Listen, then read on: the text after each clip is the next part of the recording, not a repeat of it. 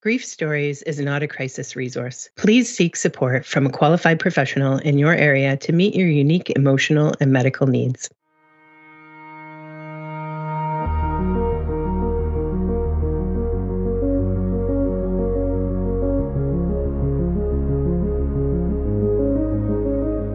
You're listening to the Grief Stories podcast.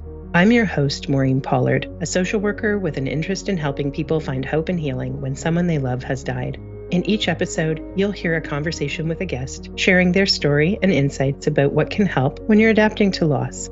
At Grief Stories, we're helping grief make sense, one story at a time.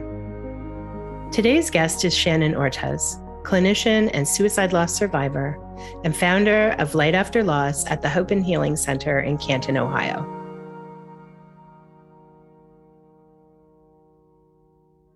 Shannon, welcome to the Grief Stories podcast. Thank you for joining me today. Thank you for having me. It's definitely an honor to be here and talking to you so at Grief Stories, what we do is we really talk about sharing stories, um, stories of loss, stories of challenge, and stories of hope and healing to help other people know that they're not alone in their grief. And so I invited you to be a podcast guest today because I'm uh, I know that you have a, a powerful story of loss experience and uh, also a powerful story of healing working in your life. So I'm going to begin by asking you today to share a little bit of your story of loss with us. All right, where to begin? Um, sadly, I don't just have one story, so I have multiple losses, but one definitely takes the cake, I guess. Um, so I lost my mom. I'm an only child. I lost my mom in 2011 and that wasn't necessarily a surprise. She did have lung cancer. And um, even though it was diagnosed later, um, and she only lived probably for four or five months after after the diagnosis, there was that, you know, kind of closure of, you know, being able to say goodbye and all of those things, which is similar to, you know, I lost my dad in 2014 after that. And four days later, I lost my father in law. So I was married to Craig. And um, I would say his dad, I was probably closer to his dad than I was my own dad. And so that just those back to back kind of losses were hard just because Craig and I were both only children. And so when we, you know, we had one daughter at the time, and then um, when his dad and my dad passed, we had had another. So we have two little girls, and you know they're not going to know their grandparents, and you know just that whole thing. And um, Craig and his dad were super close, He's in a pod, and uh, Craig struggled with some mental illness, and his dad was always kind of his voice of reason. Um, when my voice was no longer, was kind of like the peanuts, wah wah wah wah wah. So yes, yeah. call his dad and say, got to get him back on the tracks. He's not listening to me. So um, once his dad was gone, I was definitely concerned, but never in a million years did I think that, you know, two years later that he would take his own life. So my husband, Craig, left me and our two little girls behind on August 3rd, 2016. At that time, I was a licensed clinician working at one of our local universities, very much involved in the community and doing a lot of suicide prevention work. And when my foot was on the other shoe, it was just like everything that I believed as a counselor, as a wife, as a mom, as just a human ceased to exist after that day. Right. And it was just a complete devastation. I had even after all the loss I had been through, suicide loss is different. Yeah. So, I mean, you have really important people in your life and a small circle of them as an only child, and you're losing them. And so you're adjusting and adapting to those losses and and losing a support for your husband who's um, in need of support he struggled and and he needed all his people in his small circle and and they were those layers and that buildup, though, really couldn't have prepared you for the loss of your husband to suicide. And so you said that um, that the day that he left you and your girls, everything changed. What were, yeah, your whole life changed. What were some of the, you know, when you think about that time, what were some of the, the hardest parts? You're a clinician, you're trained, you're an adult human with a life that you're living. What were some of the hardest parts about that that shift with that grief? Oh, um, I would say it's kind of twofold. Like, one was even as a clinician, I did not recognize the trauma piece of grief. Right. I had never really recognized it until I was in it. Right. So, you know, as suicide loss survivors, a lot of us you know, are the ones who find our loved ones, or it happens in our homes. Um, and it was very much the trauma of the experience that in the first probably six weeks to six months until I was diagnosed with PTSD. Yeah. Um, that were the hardest. I was not myself. I wasn't eating. I wasn't sleeping. Yeah. Um, I joke and say I was yelling at people at Walmart. Yes. yeah. Way out of um, character. You you you were you were in the throes of a deep trauma response. Absolutely. And had no idea as a clinician. Yeah. That was it too. Like yeah. I have no idea what's going on. Yeah. And you're in survival mode. In in that in that stretch of time, all you're trying to do is survive and so whoever it is at walmart that's in your you know is in your way between you and survival is going to get it right you know and yeah it's a it's it such a terrible time and it was i think i couldn't do direct care mm-hmm. if i'm not okay i'm not okay enough to help somebody else so thankfully i was the director of um, the counseling program at the university I was working at. So I had the ability to kind of step back and do administration work. That really was a blessing just because had I been just a full time clinician seeing clients, I don't know what I would have done yeah. because I really was not in a space to be able to see people. Um, right. And so it really just shook my whole like i'm not even a counselor anymore i'm not a wife like what am i doing and sur- there's a reason yeah. why they call us survivors because i was surviving barely right. You're you're the last person standing right? Your parents are gone his dad's gone and now he's gone.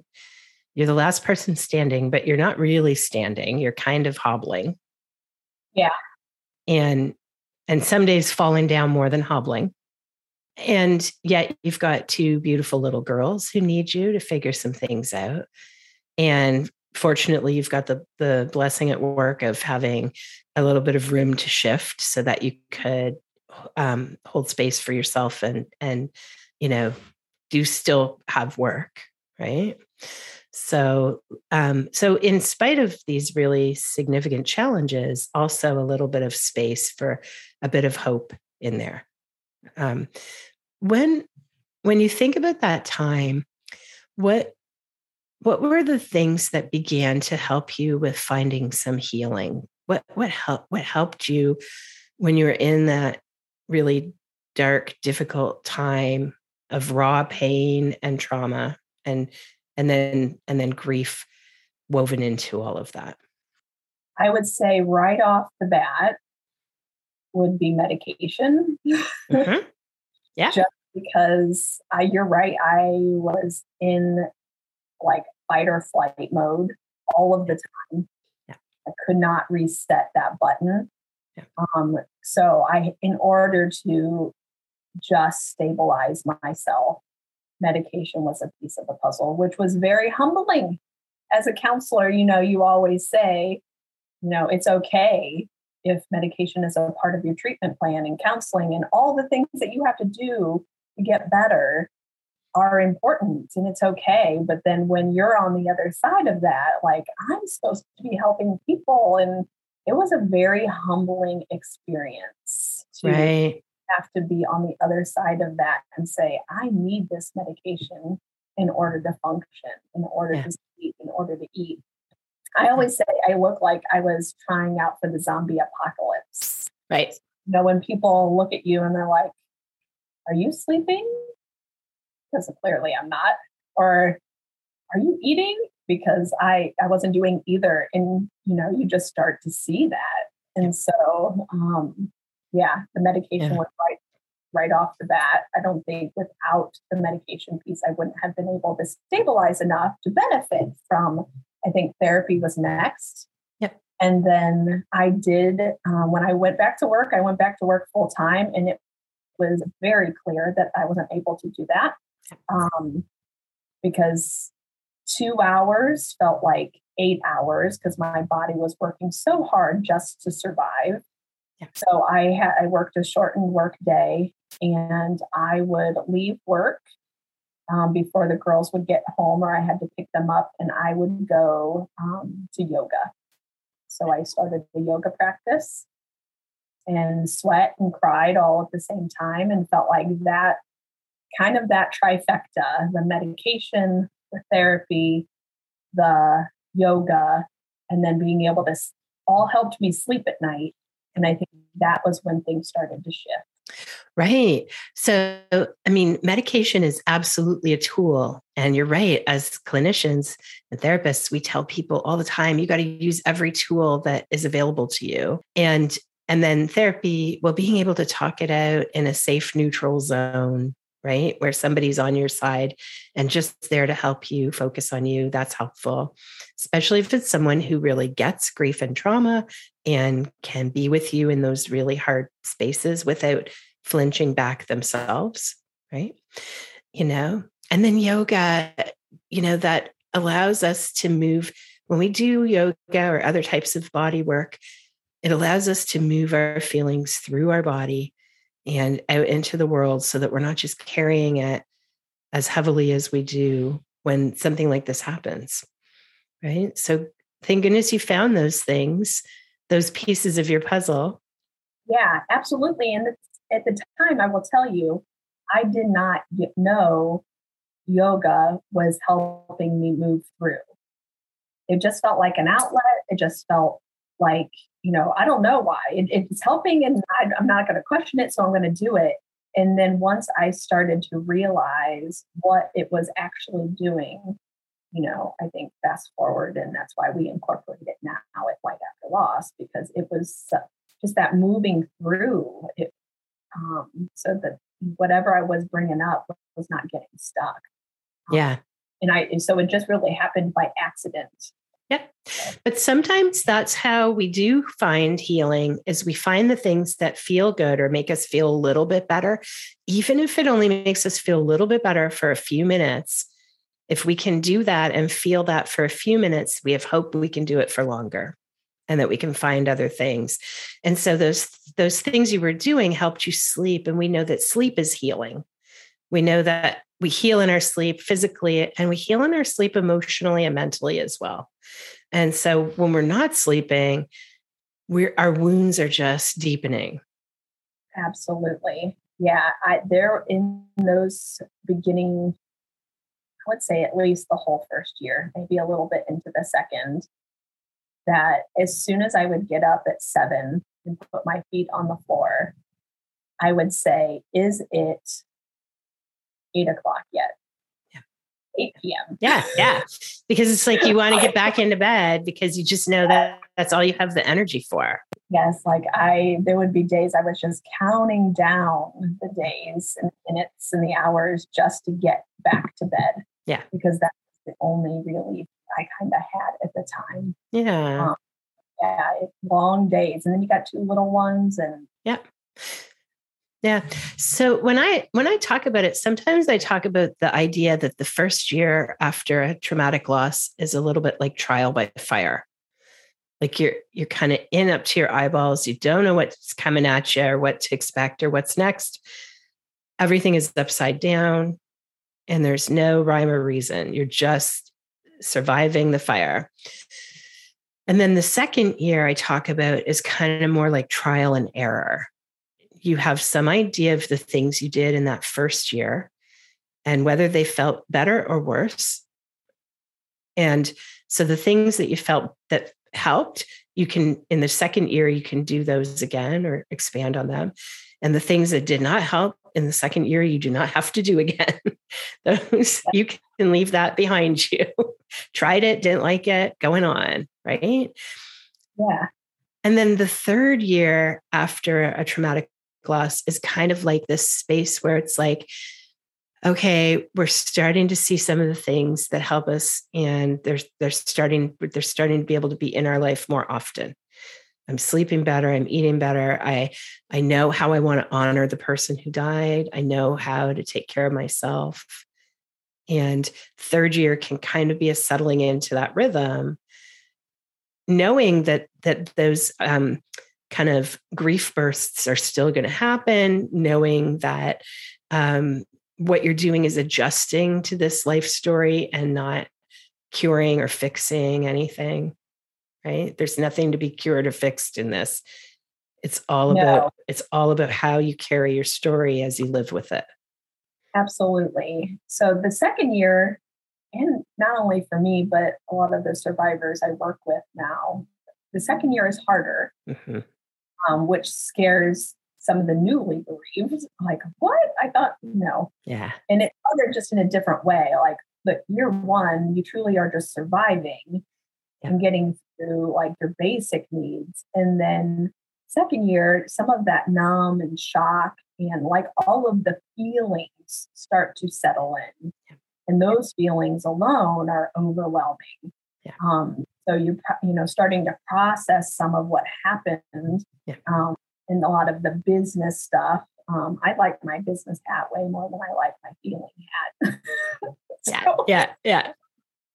Um, putting my business hat on was like, oh, I know how to do this, but the feelings were were drowning in themselves. So the second year for me was when I it was almost the acceptance that this was going to be a lifelong journey. Yeah. Um, in the beginning of that second year, so I hung in there at the university for 18 months, but it was the beginning of that second year that I realized that I needed to step back. Yeah. I didn't know what that meant. Um, I really thought I was broken, like I was never going to be okay enough to help anybody else. So I made plans and left. Um, 18 months, um, I left and really had no plan.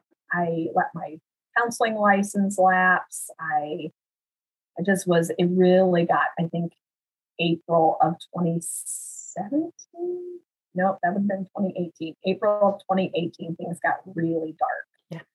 Um, to where now uh, have I not only lost my husband, but I felt like I lost my career, your identity.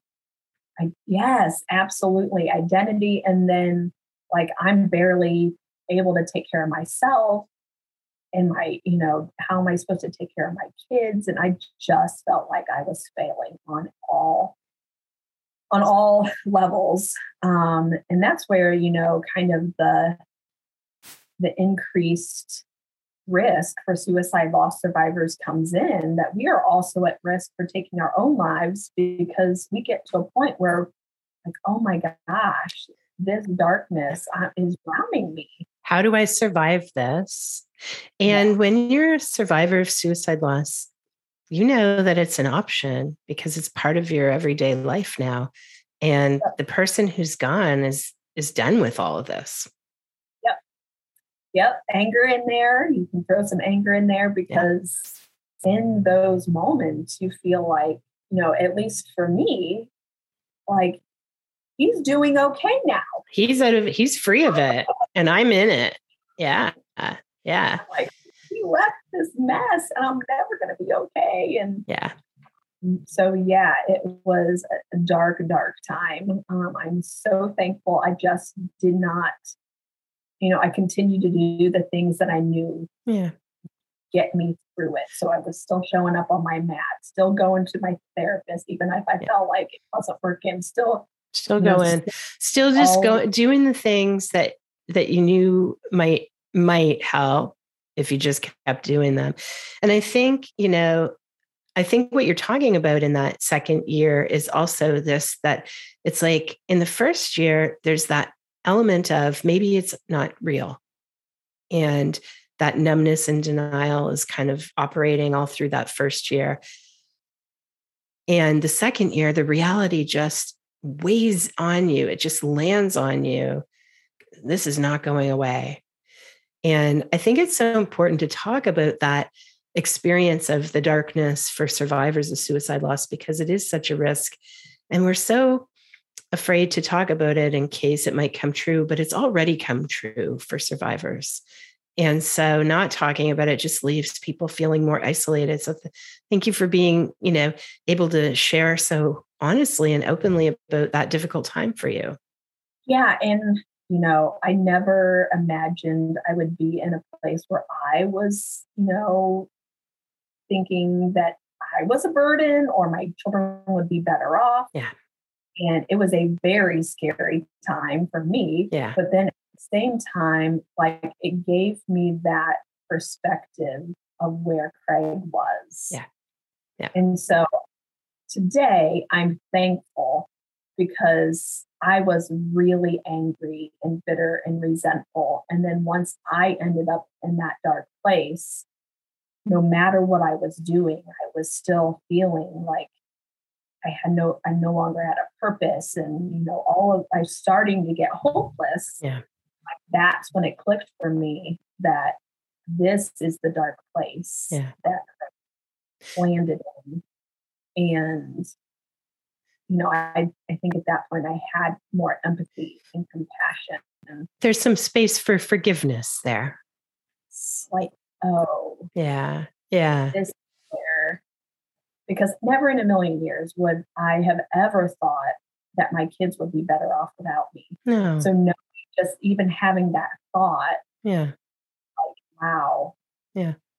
Darkness is dark. yeah. And and I think, you know, I think as as we move through this life, we forget that sometimes they're really dark for many of us and some of us more often or more dark than others and that's just you know um, individual differences for lots of reasons but but you know it's life is not all happy and joy. There's a lot of pain in life and so we want to remember that there's a possibility of of coming through pain of healing of recovering of finding meaning and purpose and hope again if we can hold on right? And so you you kept going to therapy you kept hitting the yoga mat you kept doing your day-to-day things getting up at seven and wondering how soon could you go back to bed right? And and and then as that carried on as you just kept going where did you start to find more hope coming into your life? The end of year two was the i feel like the huge shift. So you know i had quit my job let my license lapse. Um, I actually was um, had started to become a yoga teacher, so started to take some classes because that was really like how healing it had been. Um, so wanted to learn more, and that's when I learned about you know some of the healing properties of yoga and move movement in general, mm-hmm. um, some body based stuff. So I ended up in a training called Yoga Unchained. And it was done by a um, yoga instructor and a trauma therapist. And it was for um, yoga instructors on how to have more trauma informed classes. And so it was um, Dr. Jamie Marich, who is still a really good friend of mine.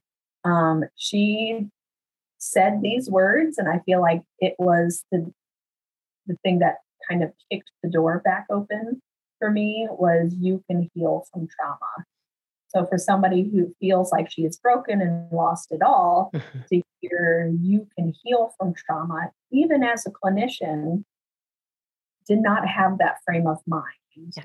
And so sent me home with some resources. And of course, being who I am, I just dive headfirst into those and understanding PTSD and the fight or flight response and all of the physical, physiological things that were going on with me that I felt out of control. All of a sudden, like, oh, I can do something about this. Right. And so that's when um, EMDR came into the picture and reprocessing some of those triggers. Yeah. Um, because again, I was still getting triggered just leaving my house. Yep. And I went pretty much from like grief counseling and therapy to trauma counseling and therapy. And it did not take but a few sessions and that shift for me to realize that, okay, I'm going to be all right. Um, it's and so that's when, you know, kind of everything, I guess, just the, the sun came out again. Right. it might have been cloudy, but the but sun, the sun is out for you.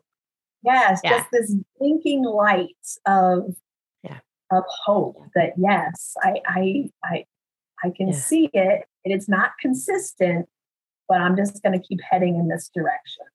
So, you know, that your story to me really highlights how important it is that um, people who've had a traumatic experience and um, a traumatic loss, um, where the grief and trauma are linked and woven together, how important it is for them to have that understanding. What happened to you in the aftermath of Craig's death was a natural response of your system trying to cope with something that overwhelmed it you know Yep. you were all those experiences you were having of not eating not sleeping not um, coping in different ways trying to get through the day all of that was just your body trying to survive and not knowing if it was gonna.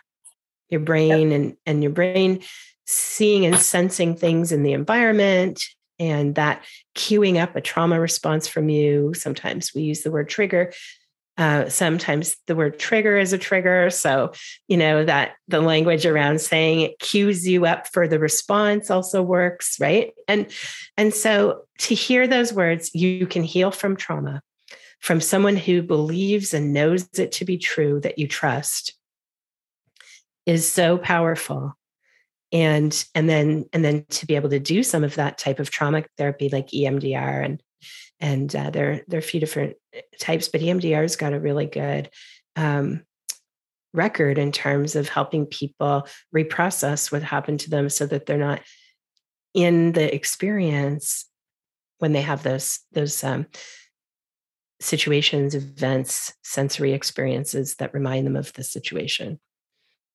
Yeah, yeah Really, for me, was the the thing that kept me from just reacting to my environment all the time because Yeah. I truly I think that's all I was doing was just reacting. And I would add in, you know, put my Brene Brown hat on, the whole guilt and shame yeah, of reacting. Yeah. So it was one thing to be reacting, but then the guilt and shame of like yelling at my daughter's principal in front of her. And that's where I felt like, oh my gosh, my kids have been through a traumatic experience and I'm just re traumatizing them. Yeah.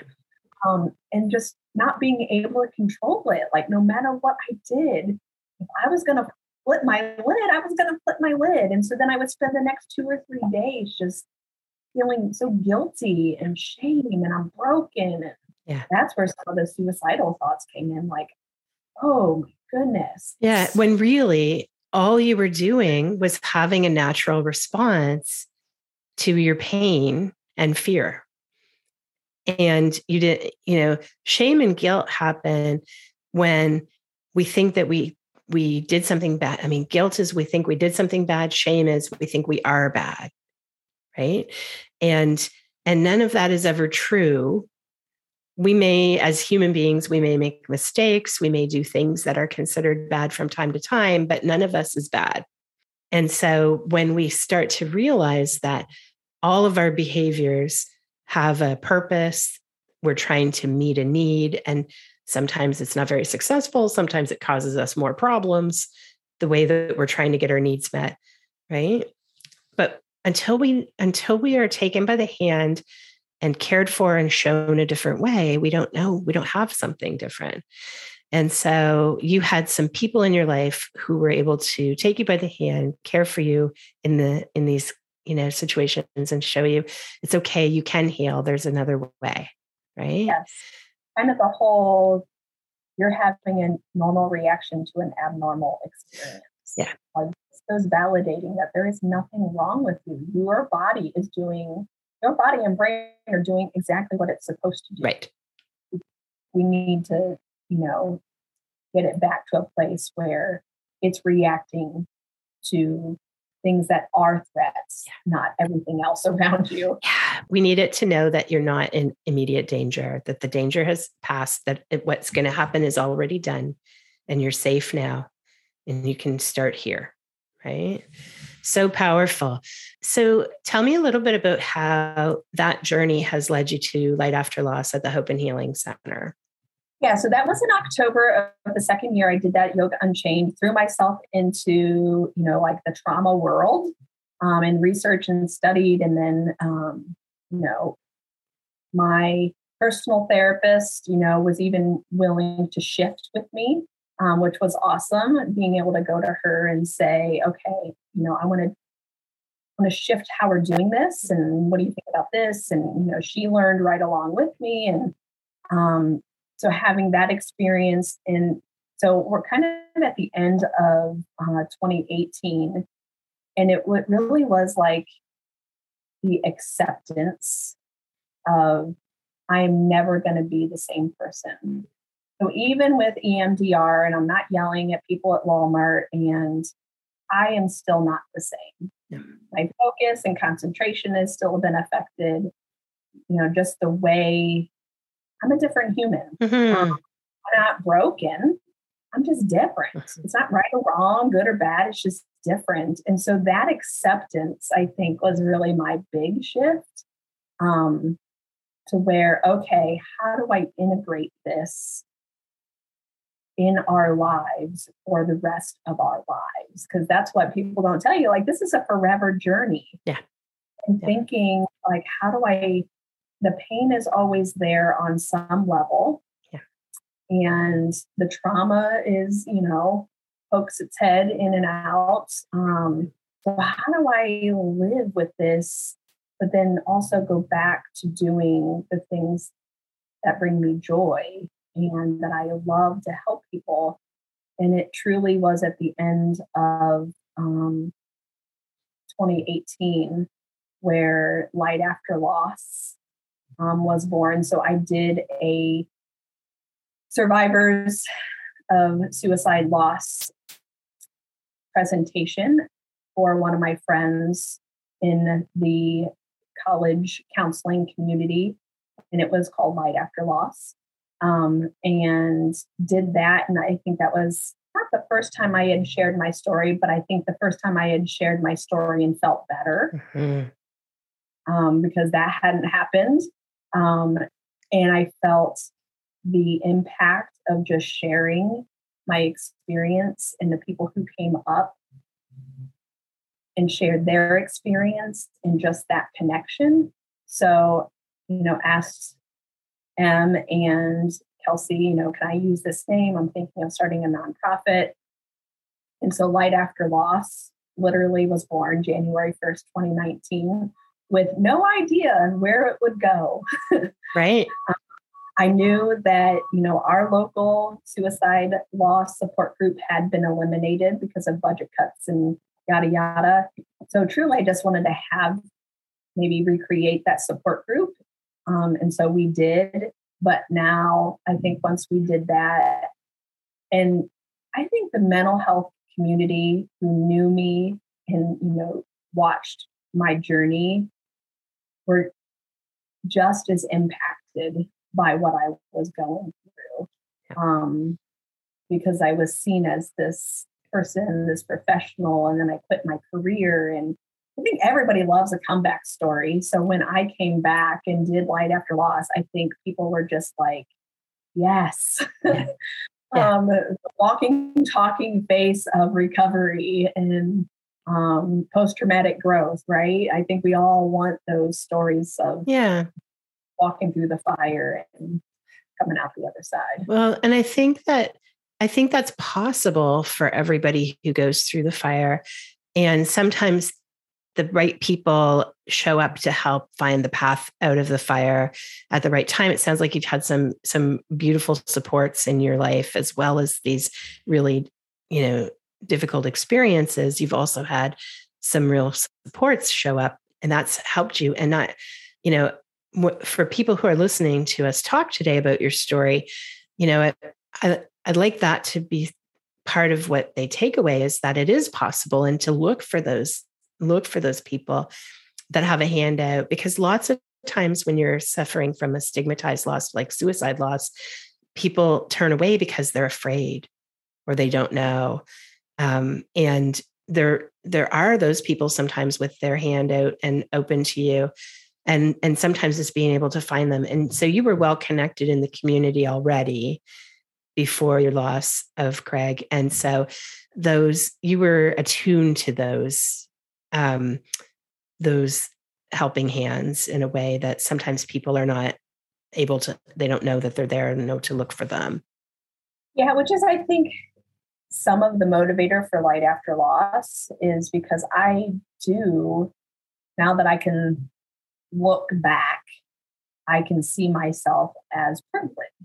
I was privileged. I was in the mental health community. I had connections. I knew how to work the system. Yeah. Like I know who to call, when to call, how to call, what to say. Like, yeah. So I felt, you know, ahead of the game. And it, even though I was struggling as much as I was, yeah, I was still, uh, you know, privileged in some ways. So like Light After Loss and now the Hope and Healing Center really is my way of giving back. Yes. And to and creating for for everybody in your community what you were able to find that you needed being able to create that and make it more accessible for anybody who who doesn't have the privilege and knowledge that you had. Because because even with all of that knowledge and privilege you know that sounds like it was one of the most if not the most difficult time of your life to come through. And so here you are your story of loss is full of challenges and pain and also has hope woven into it and is in this place where now your story is offering hope and healing to others and part of that is through the creation of light after loss at the hope and healing center where you know, I know that your desire is for everybody to hear and have more of exactly what they need for healing after suicide loss and when trauma and grief intersect. Absolutely. And if it, even if it's just like those words that um, Jamie said to me, you can heal from trauma. Yeah. That kicked the door open to all of the rest. Had I not he- heard those words, yeah, you know, we probably wouldn't even be sitting here. It was just those words I needed to hear yeah. to kind of flip the switch. Yeah. And and sharing your story lets people know that it's possible for that flip to that switch to flip. Yes, right? I'm not special. I know people get all upset when I say that. like I'm not special. Um, that you know, your brain is my brain, and you know, yeah resetting the fight or flight and yeah. doing the body based work and trauma, like it, it works for all of us. Yeah. So, yeah. Well, we have, yeah, we have these common functions and there's survival mode function and then there's thriving function. And um, when we're in survival mode, it's hard to thrive. And um, once we can flip that switch, whatever we find that does that, um, can move us into a, a space where we can thrive. And thriving doesn't mean leaving behind the pain, it means growing around the pain and finding ways to carry it so that it becomes a part of your story and not all all that your story is so we get that question a lot um, is you know we say hope for healing and like I'll never heal, people will say. And I'm like, it's not really healing in the sense of everything's roses and rainbows and what happened never happened. It really is the integration of what happened into this moment. Um, and every moment is different. I still have really rough days. I, you know, yep. so it's not roses and rainbows. It's just being able to kind of like, you know, they always say grief comes in waves. It's kind of like surfing the waves. Surfing the waves. And also, all, yeah, I love the analogy of surfing the waves. And I also, um, you know, I hold on to the idea of we have two hands and we can hold pain in one hand and we can still hold joy, and hope in the other. And and and so we've got we've got space to carry what we need to. It's a matter of of how do we soften the sharp edges? How do we um, develop the muscles we need to carry the weight that has been delivered to us? Right. And we do that through therapy and yoga and sleep and and storytelling and story receiving and and all of those things that help us develop those emotional muscles. Yeah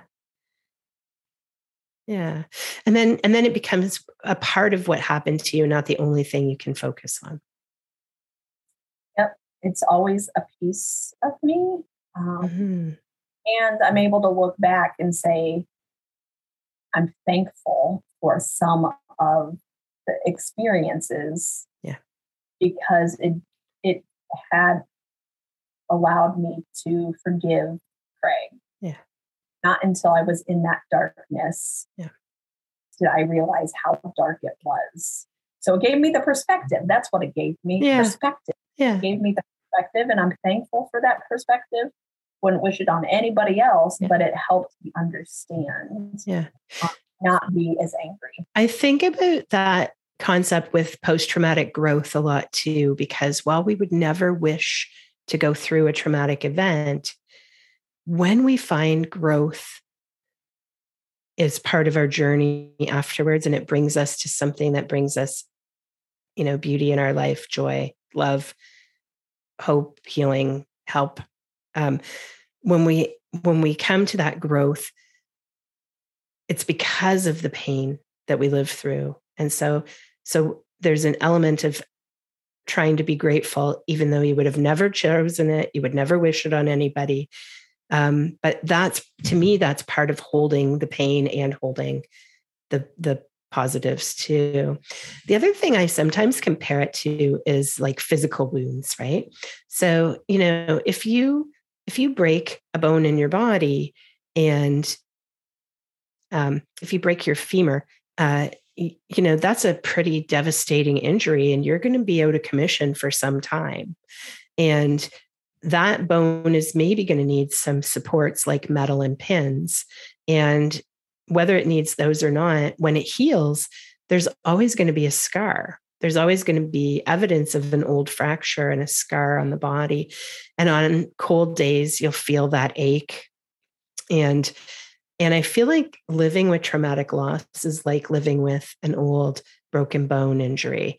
It's always present. And some days it aches a little more than others and some days it's hard to walk with it and other days it's manageable it's it's a it's a familiar ache if nothing else yeah i think that's perfect because it's totally true yeah um it's it's there um i would say the only thing that is different is when you have scars like physical scars people see those and like oh what happened? And they want to know your story. Um, but with some of these kind of scars, um, you know, difficult conversations and you know the stigma around suicide especially. I think we're doing a little bit better on the mental health end but suicide is still that don't say it yeah. um, don't want to catch it yeah. Um, kind of no, thing. we have a long way to go in recognizing that emotional pain and scars are just as valid as physical pain and scars um, as a society. We have a long way to go in recognizing that and honoring it and, and treating people gently with their emo- emotional wounds, um, the way that we treat them with physical wounds. Um, and I think that's true across the board when it comes to mental health and and and suicide is part of that hasn't that added stigma absolutely um, the as you know, I understand that the research shows that emotional pain lights up the exact same centers in the brain that physical pain does.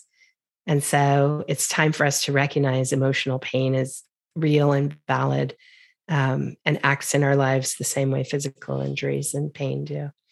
Um, and I think they have the same consequences too. So, like, if you don't deal with your emotional pain in you bury it, it's going to come out physically. So, you know, it's, we're whole human beings. You don't separate those two. So, um, dealing and accepting the emotional piece of healing is super important to your ultimate physical health and well-being. Absolutely. And at the at Light After Loss at the Hope and Healing Center, you are offering people that space to acknowledge all of them as a whole person who's wounded and and working on healing, working towards integration of this this story of loss into the story of their life. And uh, I'm grateful for the work that you're doing, and I'm grateful for the, our conversation today, and hope that um, your story continues to move out into the world and and help others see the possibility of hope and healing. I appreciate it, just the opportunity to share my story and hope and um, things that Light After Loss has become, and now the Hope and Healing Center. It is absolutely amazing, and it, I think it's just because of folks like you who support what we're doing and support us as individuals. So appreciate it so very much. Excellent. Thanks, Shannon.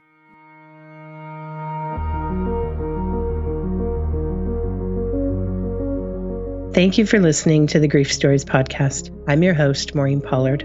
Please remember that grief is universal, but every person's experience of grief is unique.